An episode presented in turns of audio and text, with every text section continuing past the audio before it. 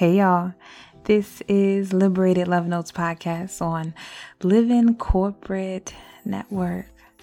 You already know I am your host, Brittany Janae, creator of Liberated Love Notes, critical self-reflections and affirmations for the culture. Liberated Love Notes podcast is your source for weekly doses of self-reflection, affirmation, and reimagining. For us, by us. So y'all, I'm not going to be able to even get into this episode until I allow this very special person who is standing in front of me, waiting for an opportunity to share his voice. I'm not going to be able to get through this recording without giving him some space. And so I'm going very briefly turn over the mic to something like a co-host and allow him to introduce himself. My name is Braxton and I am 6 and I'm a professional football player. And I am a basketball player. And I used to play soccer.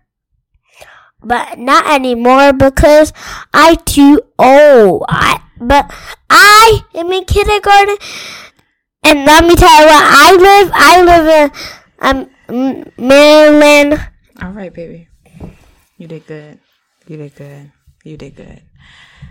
going to get into this. And we appreciate you, Braxton. We appreciate you. This is real life, y'all. I just want to get through this recording. That was my heart in human form. Braxton Henson.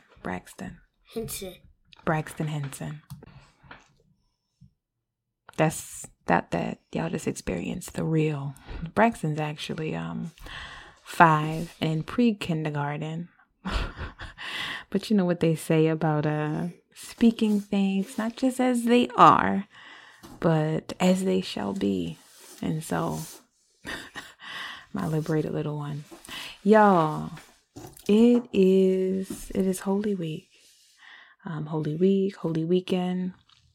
For those who have a spiritual connection to the Christian faith, or the crucifixion and resurrection of Jesus. It's a holy month for those who observe Ramadan. A season that feels holy, that feels divine, a season of reflection, certainly stillness. I used that language last episode.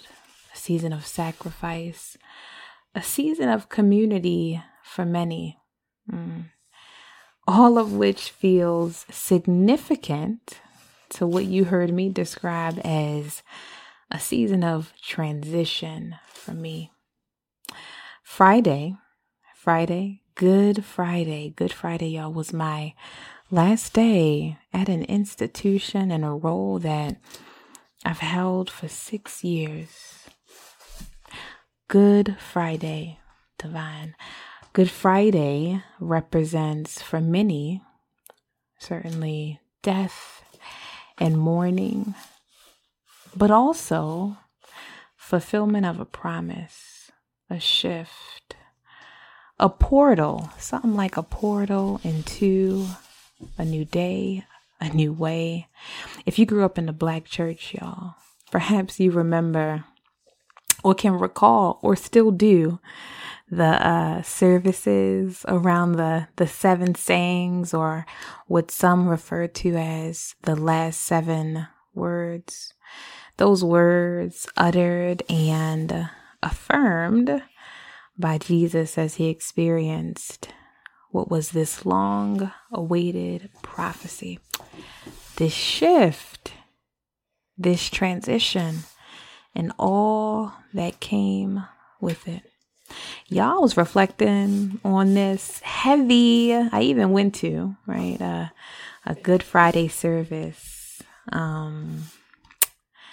fiance actually participated in, is a ministry, and so participated in a service at the church we attend, Divine. I was reflecting on those sayings, and just given the divinity of the timing of my transition, certainly of this episode, I thought I might just offer some reflections I've been having, some affirmations, maybe even end with a prayer, a petition, just based on my transition. The saying that was top of mind for me, or the word that was top of mind for me, was actually the first one, the very first saying. Where Black Jesus petitions Father, forgive them, for they know not what they do. Y'all, a few months ago, I was on a video show, a vodcast with Dr. Nika White. Intentional Conversations is what the series is called. Was on a video show on the vodcast, and a Black woman towards the end asked us a question. She asked, how do you cope?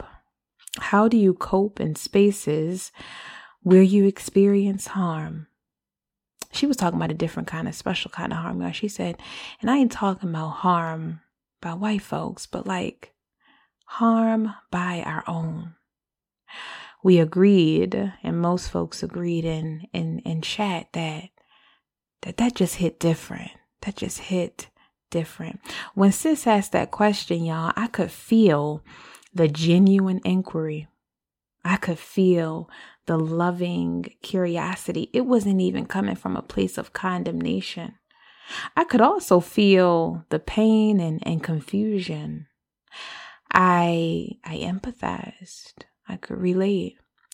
There is often so much focus on what white folks need to be doing in order for us to feel included, and I'm doing like the little quotation fingers, included and affirmed in spaces, which I get.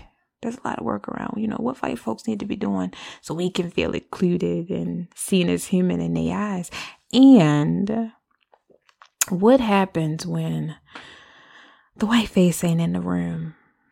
I saw a tweet a while back that got at this very dynamic, right?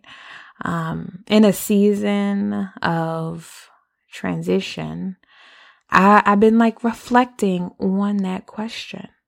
And for anyone in a season of transition, or for anyone who has, like sis described, experienced harm in community. How do you move on from spaces and places and people where, maybe there was harm, but you don't necessarily get to experience closure? Maybe there was no collective agreement on who was right or who was wrong. Maybe there was not capacity or capability to work towards reparation or restoration. I've been reflecting on how sometimes closure ain't even the goal. I would actually say pieces, and those just feel real different to me. When I think about closure, I think about, or think it suggests, resolution or resolve or agreement, or even agreement on disagreement. Sometimes closure might suggest feeling seen and heard, when sometimes that just ain't possible. Peace, though, I feel like peace hit a little different. I remember when, talk about transition, y'all, when I was carrying my son. And while I was carrying him, his father and I decided that this relationship It is not given what it's supposed to give, nor is it fertile ground for what we want to create, the environment we want to create for our son. And so we decided we would co-parent. We would no longer pursue an intimate relationship, even though that was the right thing. It hit and it hurt, especially like just given the like emotions, the transition of coming into motherhood, carrying a child. I was distraught. I remember my father, shout out to my dad, y'all. I remember my father sharing with me, Brett, I want you to pray for peace. And he qualified the peace that he wanted me to pray for. He said, I want you to pray for the peace, the kind of peace that'll have you at peace when you should really be in pieces. I said, what? He said, I want you to pray for peace, the kind of peace that will have you experience in peace when you should really be in pieces. And that resonated. When I think about that peace, I think about what it means to, amidst the difficult and the uncomfortable and the discomfort, feeling grounded. When I think about that peace, I think about what it means to, maybe if experienced harm, but also experiencing clarity, just this clarity, knowing and understanding and embodying this critical consciousness that allows me to like step back and out, maybe even take a bird's eye view, this posture that allows me, that allows us the awareness around and release of that which we do not control. Oh, peace, it ain't mine. It ain't mine to solve, to work, to fix. Peace. Father, forgive them, for they know not what they do. When sis asked that question, y'all, I shared that the more I've been able to take, particularly in conflict and in scenarios where I experience harm, in community with other Black folks, the more I've been able to take a trauma-informed approach to understanding intra-group dynamic, the more I've been able to cope, the more I've been able to experience peace.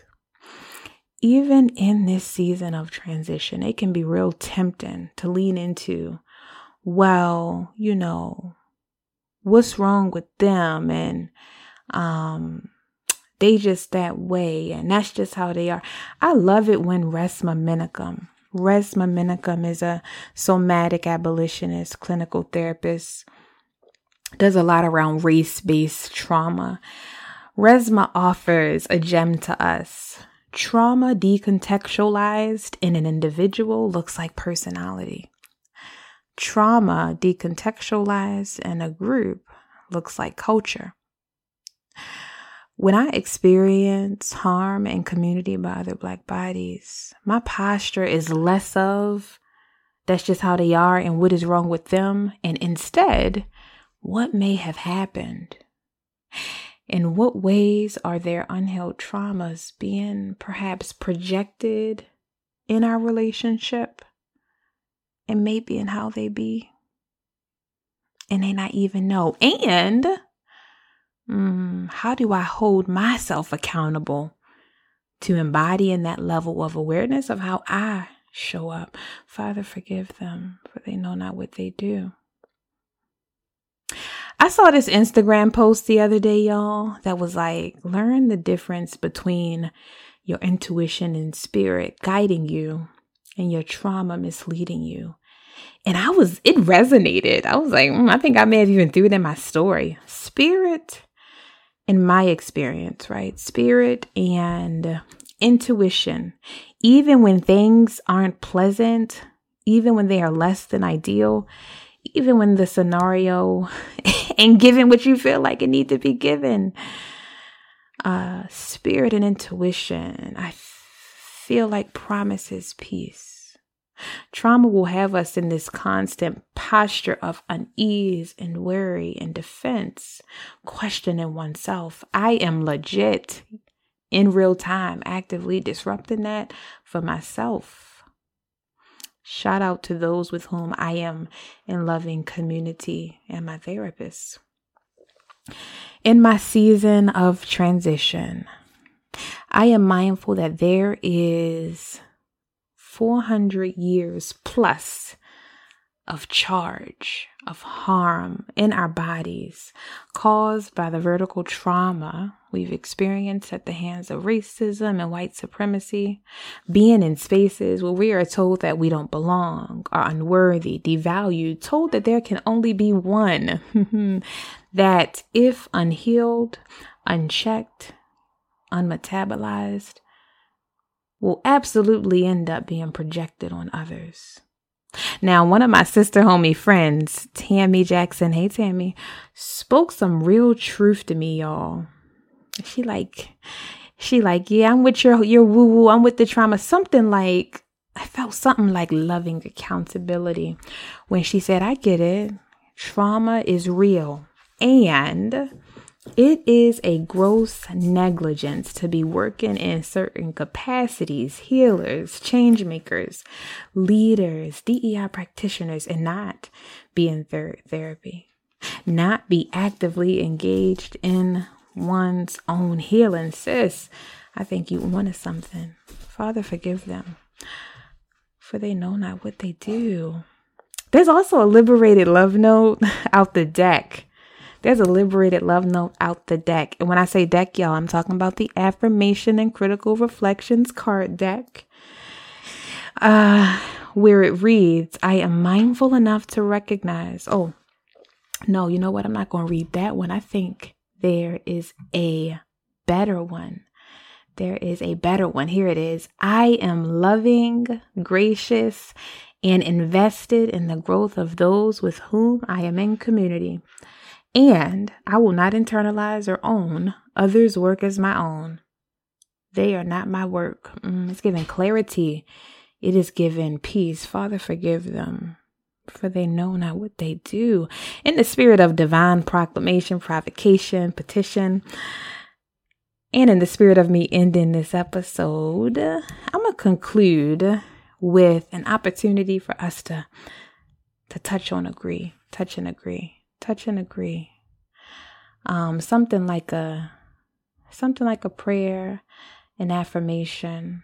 I am told, right, by way of the Bible, that if two or more touch and agree, it is done, right? It is done.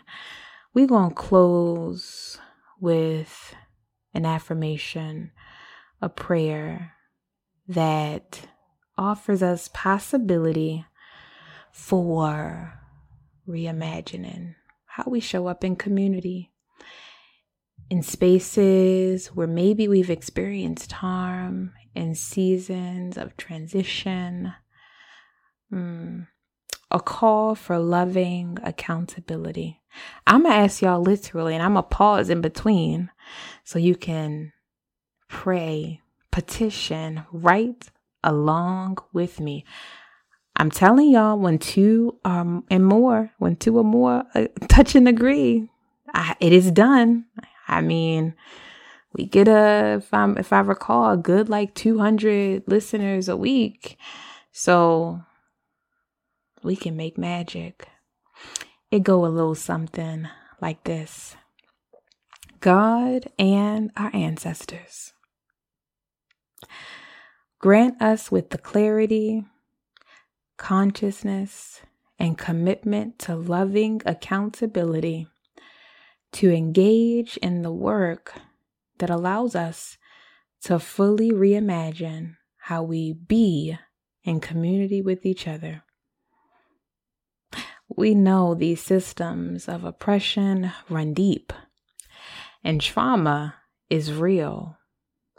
Still, we deserve to unlearn, heal, remember, and as our ancestor Bell Hooks calls for us to, return to love.